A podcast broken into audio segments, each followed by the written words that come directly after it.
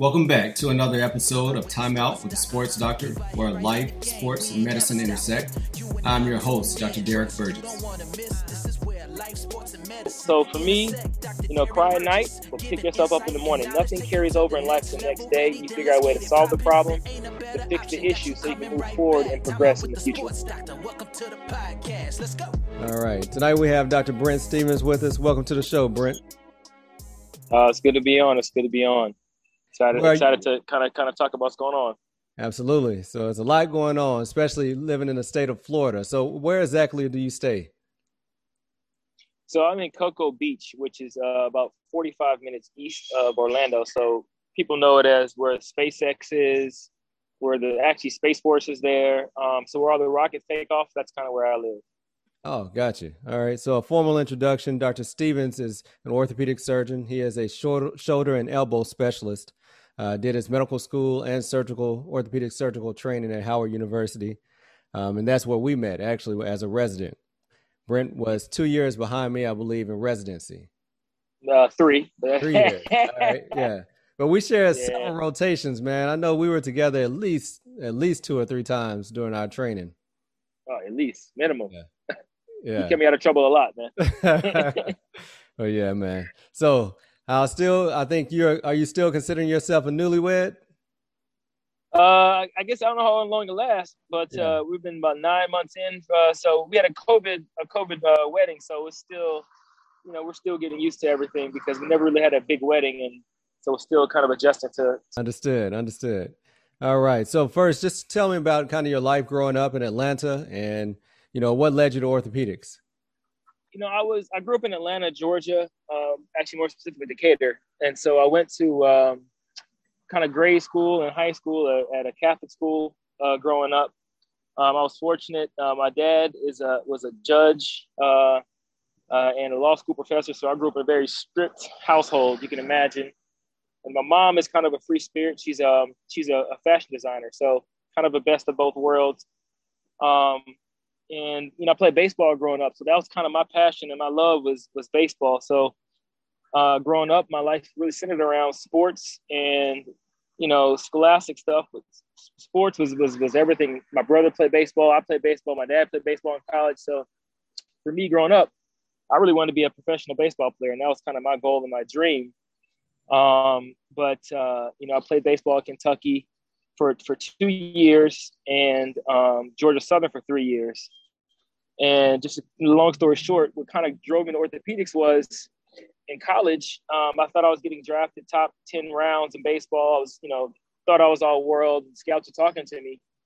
And so my third, my junior year of college, um, crazy. I was, you know, going to be in the starting lineup, big time. This is my year to get drafted, make big money. And a week before the season started, just random fly ball practice. We were playing around, ran for it, twisted my knee. And just like that, uh, you know, they thought I tore my ACL. And so my whole life was built towards one goal. And it just came crashing down just like that. Just one, just playing around in the outfield.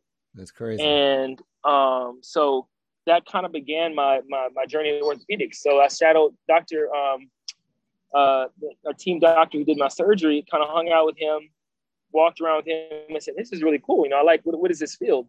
He's like orthopedics. You take care of athletes, you take care of elderly, young people. It's just a great field you're using your hands, and that kind of began my journey. That's that that's that's where I started. So when I when I rehab had surgery, I did rehab. It really hit me that all this stuff can be taken away from you at the blink of an eye, but it can be gone just like that. And so I really focused on becoming a doctor, honestly, more than doing doing baseball. I came back and played, but it really wasn't my passion anymore. I wanted to only go to med school. So that's kind of how I got into become orthopedics and became a physician. Gotcha. So you were at the University of Kentucky when you tore your ACL? I was at Georgia Southern. So okay. I played my first two years at Kentucky, then transferred my junior year. That's a whole other story right there. and any athlete, by the way, that wants to talk about uh, big school politics, man, we can talk all day about how it really works at these the SEC schools, um, at these top at these top level programs. It's, it's, there's money involved, there's boosters involved, so it's a different ball game when you play in the places like that. So, what position did you play? Uh, right field. Right, right field. field. Yeah. Um, but you, like you said, you were good enough to have draft scouts looking at you and thinking you were going to be drafted, right? Yeah. So I uh, I uh, was supposed to go top. They, they were projecting top 15 rounds, top 10 rounds, possibly um, my junior year. Um, and so I was coming off a really good sophomore year, and I was actually coming off a really good summer ball summer. So they were, they were thinking that I'd, I'd go higher, uh, go pretty high. So, you know, and my brother got drafted. Pretty much, I'm the only person in my group of friends that didn't play professional baseball at some point. Wow. Uh, so, and you growing up yeah. in inner city Atlanta, that's pretty uncommon, or what would you say? Uh, well, not. It depends, right? So I played baseball at what's called East Cobb, Okay. And East Cobb is kind of like the top baseball program in the country, right? So, this for is example, high school, team, or is this like the um, summer ball kind of travel? Uh, summer, gotcha. Summer ball. Think about you know in basketball. Think of it like AAU. And so the kids that I play with were ha- kind of a hand-picked team from around the state. So it was it was a really jaded team. Like everybody in my team got a college scholarship. yeah, no, I get you. Kind of like that perfect game. Yeah, exactly. That's exactly what it is. Like perfect game. Got you. So on your way to the um, major leagues, derailed. Now you're thinking med school. So, but you had to already have been a good student to be able to pivot at that point. Exactly. So I was always, you know, like I said, my dad was very strict. So school was always important to me. I always made really good grades. Um, and th- that's something that I think, you know, when I talk to, to some of my, to my mentees, especially the high school mentees, you can't be one-sided, right? Because like I said, it can be taken away from you. So luckily I had good grades. I was pre-med, um, so I was taking science classes, but you know, I really didn't think I was going to try to go to med school. But I was pre med because you know sounded good. Um, but I did I did have good grades, and so I was able to pivot from trying to become an athlete to going straight to med school, or I could have gone to business. And so that that was a key thing for me to to not really fall from you know one thing to another. I, would have to fall and hit the ground. I was like, okay, well, I can do this, and I can be just as successful in a different area because I had more than one thing going for me, which is which is important for, for kids to realize.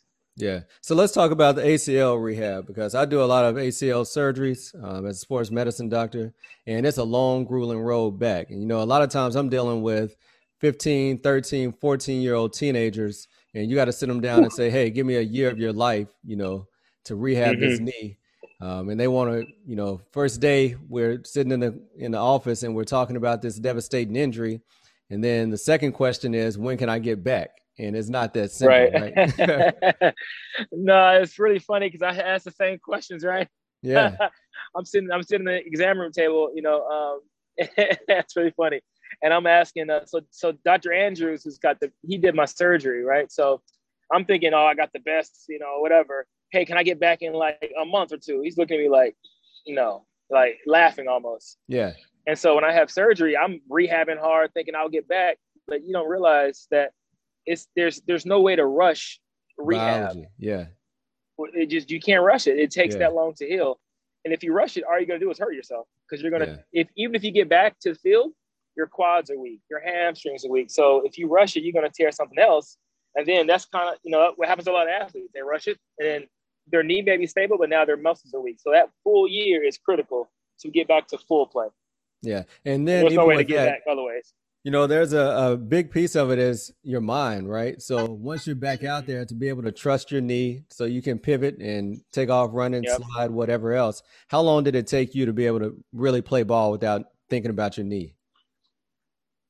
Honestly, probably about six months after I started playing, because in the back of your mind, every cut, you know what it felt like when you heard it. So every little cut, you're thinking about it. What if I, and so you're not really playing as hard or that extra little, you know, that extra little 5% you give, you may not give it all the way because you're worried about it. Right. So it takes a while. Um, which is funny it, to you say that because a lot of um, what I'm realizing, and it's a big field, is that sports psychology field. Yeah. Is that being able to psych yourself and understand your body and understand how your mind is important controlling your body uh, is even getting bigger for, for, for athletes and even younger athletes now learning how important it is the mental aspect of becoming an athlete. Yeah successful absolutely. athlete that is. Right right. So you're a shoulder surgeon. So tell me exactly you know for the listeners that it might not be well versed in orthopedics what is a shoulder and elbow surgeon? And that means that i do a lot of rotator cuff repairs um, shoulder replacement really anything that uh, from 16 to 90 that can happen to the shoulder. So if you break your shoulder, uh, I'm doing that surgery. If you have a rotator cuff tear, labral tear, a dislocated shoulder, um, if you have arthritis, and we do shoulder replacement. So really, anything pertaining to the shoulders is, is what I do, which is nice because I don't do any any other part of the body. Right. So you have a very specialized practice, um, and you train with a very uh, big name surgeon, Dr. Frankle, right? Right. So yeah. So it, I was fortunate, really, really fortunate, um, to get a top-notch fellowship and uh, train with kind of the person that pioneered uh, shoulder replacements in America. He was the first one to do it in the United States, and so I kind of trained with him, which is which is phenomenal training. Um, you know, we did more shoulder replacements as a fellow than most surgeons have in the world, and we have to do them by ourselves or mostly by ourselves. So, great training, great experience. Um, you know, I wouldn't trade it for the world. So, that kind of kind of allowed me to grow my practice and understand what it's like to be at the top, to see somebody at the best.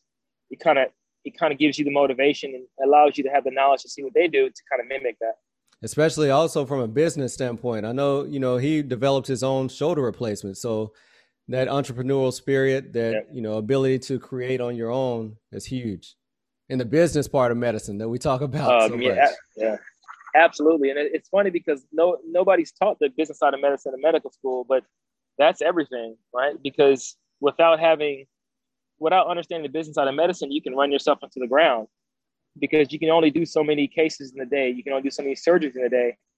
And you can only work so late without neglecting your family. So understanding the business side of things, how to be efficient, how to utilize those around you to the to their maximum capacity is very vital to having a successful practice, but also not running yourself into the ground and leaving time for your family. Absolutely. Now you've done a really good job of promoting yourself from a marketing standpoint, and you built a pretty robust shoulder practice. How many years now? Five or six? Yeah, it's been five years now. So before uh, um, recently, and we're going to touch on this. So, how many procedures were you doing a week on average? On average, I do about uh, let's see. On a busy week, I'll do around eighteen to twenty. On an average week, about fourteen. So normally, I'll do uh, I'll operate two to two and a half days, depending on the week. So on Tuesdays, I have so it's called flip room. So I have two rooms, so it's more efficient. So every time I operate, I always have two rooms. So on Tuesday, I'll do big cases. So I may do uh, four shoulder replacements and two arthroscopic rotator cuff repairs or something like that. On Wednesdays, I'll do a half day of surgery. So I'll do maybe three rotator cuff repairs. And then on Friday, I do the rotator cuff. So I do about eight. I try to do eight rotator cuffs every Friday. So depending on the week, I'll, you know, I'll do 15, 17. If I'm on call that weekend, I'll probably do four more that weekend. So I try to keep between 15, roughly 15, and then 20 if I'm on call. And that's a busy surgical practice. So, um, just to put everything in perspective, how many procedures have you done over the last month? Uh, well, COVID zero. right. So exactly. So you went from doing about yeah. 75 to 80 procedures per month to doing zero cases. So speak a little bit to that. Now, if I'd have told you five yeah. years ago, hold on, if I'd have told you five years ago that you picked an orthopedic surgical specialty and there's going to be a medical emergency, a medical pandemic in the United States, and you will not work for six weeks, what would your response be? I would laugh. you can't even. I couldn't even. Man, I, I couldn't even. Couldn't even imagine that. Six weeks without I mean, anybody imagine six weeks without doing what you trained your whole life for? That's that's it's mind blowing, and then yeah. not having end in sight yet. right, exactly. So you still don't know. So you live in the state of Florida, where it's pretty much the epicenter of the COVID nineteen pandemic at this point. Um, mm-hmm. Talk, just kind of talk to us about why your practice is shut down and why you're not operating. Right. So, so what happens is, um, even though I don't I, I, first of all, I work. There's different employment models, but I work for the hospital, so I'm employed by the hospital. And um, at the hospital where I do my surgeries, even though it's a hospital, we use it like a surgery center. So, for example, if you have a rotator cuff repair, and let's say you're 35 years old, you're healthy, healthy person, I'll do the surgery and you'll go home the same day. So it's same day surgery, but it is at the hospital. Or if I do a shoulder replacement, you may stay in the hospital for 23 hours, but you go home at nine o'clock the next morning. But what's happening is the hospitals are full of COVID patients. So what that means is not that the operating rooms can't run, it's that there's no staff. There's no staff to run the rooms because everybody's pulled off because right now we're short 20 nurses, 30 nurses. So all the nurses that work in the operating room now have to work on the COVID floor. Um, all the anesthesiologists have to help intubate patients. Um, and so what happens, and then not to mention, there's no room in the hospital for patients. So if something goes wrong, you have to have a way for a patient to stay overnight. And right now, we don't have that. For five, almost six weeks now, we have not had that, had that ability. And we still don't know we're going to have that ability because the numbers haven't haven't really declined yet. Um, so you can imagine that's. I mean, I we had to cancel patients. So right now, my list of patients that I have to do is at about nine. I think I'm at eighty something patients that are on my list. My partner, who's a joint partner, who does even more than I do, uh, his list is at 140 patients that are backlogged that cannot have surgery, and every week he's adding 20 more to the list of people that need surgery. So if this goes on longer, like we, I talked to him today, if this goes through October, which is what they predicted maybe though, he may have 200 patients that need surgery that he cannot do until October. And you can imagine that's your mom, that's your dad, that's your uncle, that's your aunt that can't walk because of arthritis for two months and they have to sit and wait. Yeah. And that's, that's people forget about that. Right. So we do things that change people's function, right? But imagine people that have that have heart procedures or have cancer and mm-hmm. need procedures done. They're all waiting as well. So this is the part that I think most people outside of the hospital setting don't really grasp. Um, is that it right. is really dismantling the the really healthcare system at this time. Absolutely, I mean, it's just handcuffed everybody. And again, we are, are volunteering our time. It's not about people think, oh, it's just about. It's not about money. People with breast cancer that need a mastectomy, they can't get that right now because there's nowhere in the hospital, exactly. right? So there's there's a backlog of women with breast cancer that can't have that. So those are the things that people need to understand that when we have this upsurge in cases, it's not just it's not just the COVID patients that are affected; it's a whole system that's that's crushed. Yeah, absolutely. Let's talk about your program that you established as, I believe, as a resident, the Young Doctors DC, your mentoring program. Talk to me about that. Yeah, so that's my heart right there. So so it was during my third year of residency. Um, you know, I went to school at Howard for, for, for med school and for residency.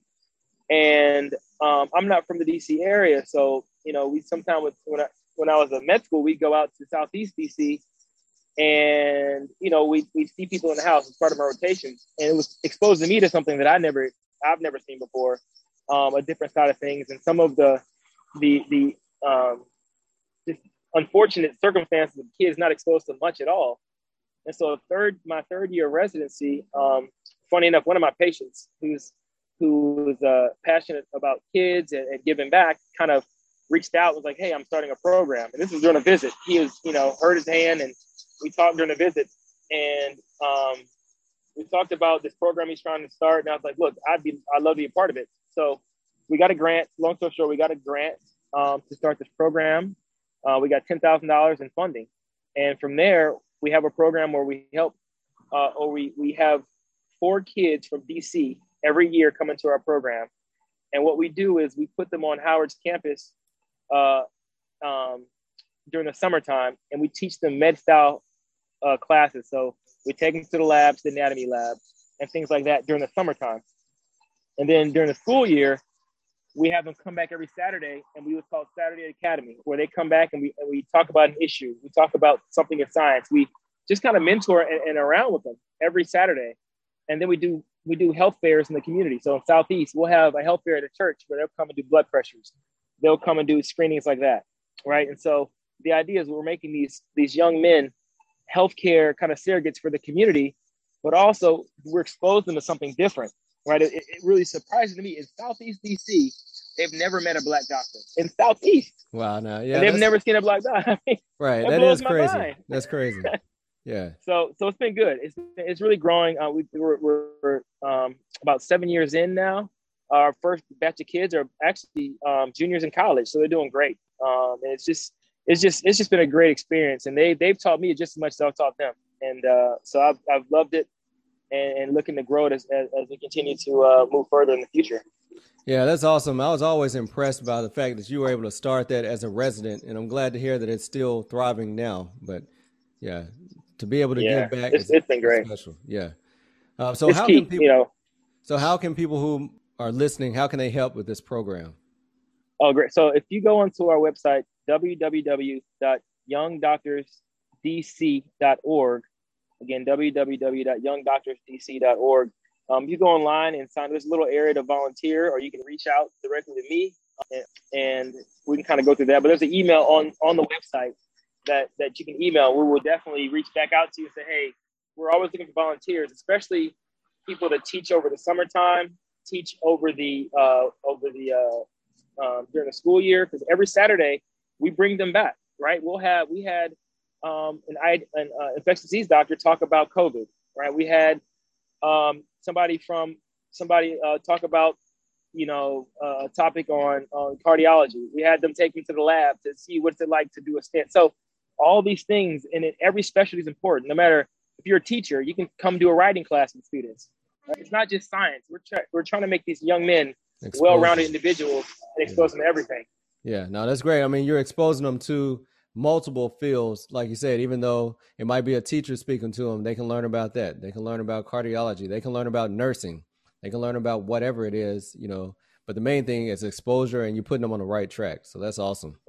Exactly you know, we're going through a time like the world has never seen before. You know, I'll speak for myself. So I thought that medicine would be a career that you'll start and you'll be able to make plenty of money and you don't have to worry about it. But now going through this has really changed my outlook on things. Mm-hmm. Um, you know, to be an entrepreneur, to kind of get into other things in medicine. So, kind of, what's your outlook on that? Um, you know, I'm big into real estate personally, right? So I have several houses right now that I'm, and I just closed on another duplex that I uh, Airbnb. Uh, and so for me, you know, that that that great book, Rich Dad Poor Dad, right, and the cash flow quadrants, right. And so I, if you haven't read that book or listened to that book, get the audio book, read it, learn it. For the residents or med students out there, there's another book called, I think it's White Coat Investor, yep. that every person should read as well. Um, it talks about that, right? We're we're taught that you know, work hard, make money, you'll be fine. And that's not the case because one, you're going to work yourself to death. Two, you need to understand how to spend money because we have been broke for so long. Now, when you come out of med school, when you come out of residency, this is your first time making six figures, right? This is your first time making some money that you're like, wow, I can buy whatever I want if I was if I was foolish with the money. So you have to know how to spend it, how to save it, and how to invest it. And, and if you don't know that early on, you can dig yourself in a hole. And by the time you're 50, you have nice cars, you have nice house, but you don't have quality of life. And so you have to learn how to do that at an early age and early in your career so that when you're 50 and 60 and you have kids or kids in college, college funds pay for, you know, you're, you're, you can spend time at home and not have to work on call all night because you've invested early on. And that's, that's what it's all about to me is utilizing my talents to do what I love, which is medicine, but also financially being responsible to have my to have ability to when I'm older to get out comfortably and be able to do what I like, which is to teach and do things like that and, and later on. So I again I encourage everybody to read White Coat Investor and Rich Dad Poor Dad and then kind of expand from there. But those are two basic books that give you a rundown of what you can do to set yourself up to be successful later on. Absolutely. Yeah, the Rich Dad Poor Dad was like an eye opener. Like, okay, mm-hmm. I get it man, it's you know, it's a little twist on. I'm not going to ruin it for everybody, but it's a twist. It's not a, a, poor person and a rich person, so to speak, but it's more about the mindset. So, right. And then cash flow quadrant. You know, so you have employees, small businesses, you know, large businesses, and investors. You know, mm-hmm. employees and small businesses work for money. And large businesses and investors, money work for them. So that's right. a huge difference. And when I finally understood that concept, I was like, okay, as well as the tax strategies. That's another right. and like you mentioned with the real estate and the investing. It's funny that like when I came out, I bought some nice cars. Don't get me wrong. I spent some money doing some things, I, and now, yeah. yeah. new money. But I, I, it's like I'm going back now, and like you know, just in general, like I buy real estate if I want. If I want, let's say this car, instead of buying the car, I buy a house, and I run my house and run the car through the house. Right? If I want A, I don't buy A. I buy something that's going to fund A, so that it's not coming out of my pocket. So these are things that I wish I'd known just starting off because I made some mistakes, but I'm still early in my career. but I would have been even further along financially had I known some of these things earlier on.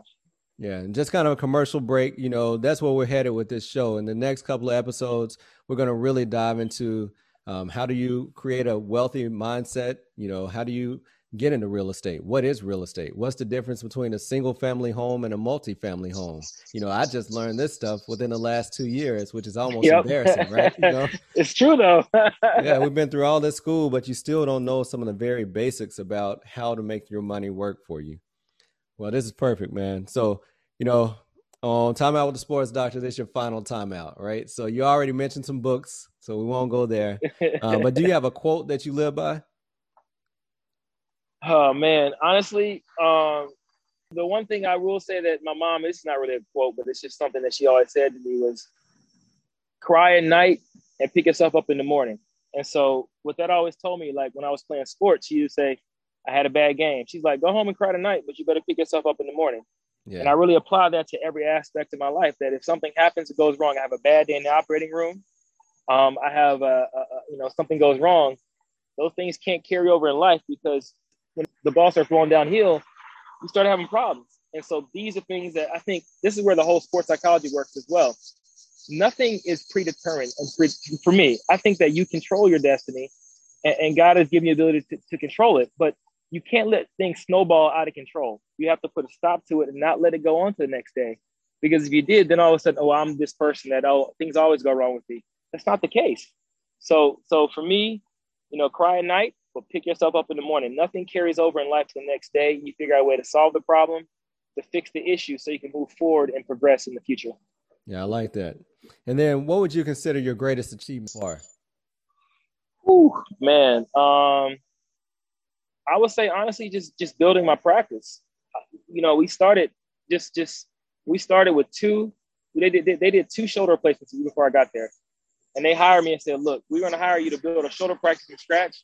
We don't know how to do it, and we don't know what it takes, but we're going to give you marketing and we're going to give you some funding to do it." And last year I did 150 shoulder replacements, and this year I was on track before COVID to do a little bit more than that. And so I've seen 20 to 30 percent growth every year for five years. And so I didn't know what I was doing. So for me, building something from scratch that I feel like is my own was kind of my biggest achievement, I think, to this day. Yeah, I can relate to that. I had a similar experience with the sports medicine program, so I can definitely relate. But yeah, that's awesome, man. And one day we'll get back on track. We just don't know which day, right?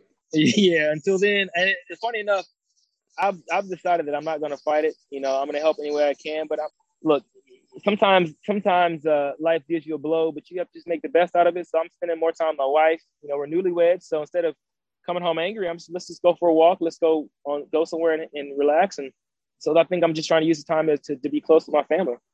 Perfect. So for a young doctor or for a young uh, person that's looking at you that says, "Man, Doctor Stevens has achieved a lot," um, really before 40, right? You haven't turned 40 yet, right? Not yet. No, no, yeah. not yet. yeah. So, you know, you got this busy practice, you have real estate. What would you tell them? Uh, what advice would you give them to be able to make it to where you are now? Baby steps. You know, I tell everybody two things I would say. One is baby steps, two is enjoy the process. I think that, uh, you know, people always want to, they look at the end result. They look at LeBron James now. They look at, you know, a, a person at the, the final result, but they don't see what they had to do to get there and it's baby steps to get there, right? What I have now, which is you know I, some, but it's not a lot. It took. I bought one house, right? Then I bought another house. I had surgeries that went good. I had surgeries that went bad, but I learned every step of the way. All right, and so it's baby steps, and each step can teach you to get to the next step. Um, and so that's what I that's the advice I give them. Don't rush it and enjoy the process. It, will come. But if you constantly looking, well, I can't wait till I get here. I can't wait till I'm done med school. I can't wait till I'm done residency you're never going to enjoy the time now. So those are two things that I, I would tell uh, people coming up now, because you'll have it and you'll get to where I am. But if you follow the baby steps and you enjoy the process, when you get there, you'll be a lot happier person. Absolutely. Well, man, I appreciate you coming on. I re- really appreciate you sharing your life story and all the pearls of wisdom. Um, and you know, anything I can do for you, of course, I will. Uh, it's been great. I, I appreciate you having me on. And again, I, I'm always thankful how you shielded me in training because you guys just don't know how brutal orthopedic surgery can be in the residency training. So Derek kept me out of trouble. You know, there's a lot of there's a lot of holes you can fall in. Derek, oh, don't don't go that way. You don't, don't say that. Be quiet. Yeah. Don't keep your mouth shut. Right. So I appreciate that, man. I appreciate you and everything you're doing for, for the community and, and this, this podcast is excellent. So I really, I'm, I'm, I'm just appreciative to be on and, and keep growing. All right, man. Well, I appreciate it. Have a good one. All right. Thank you for continuing to support this podcast. If you enjoyed this episode, then please leave a five star review. And if you haven't done so, subscribe so you continue to get the updated episodes. Until later, peace.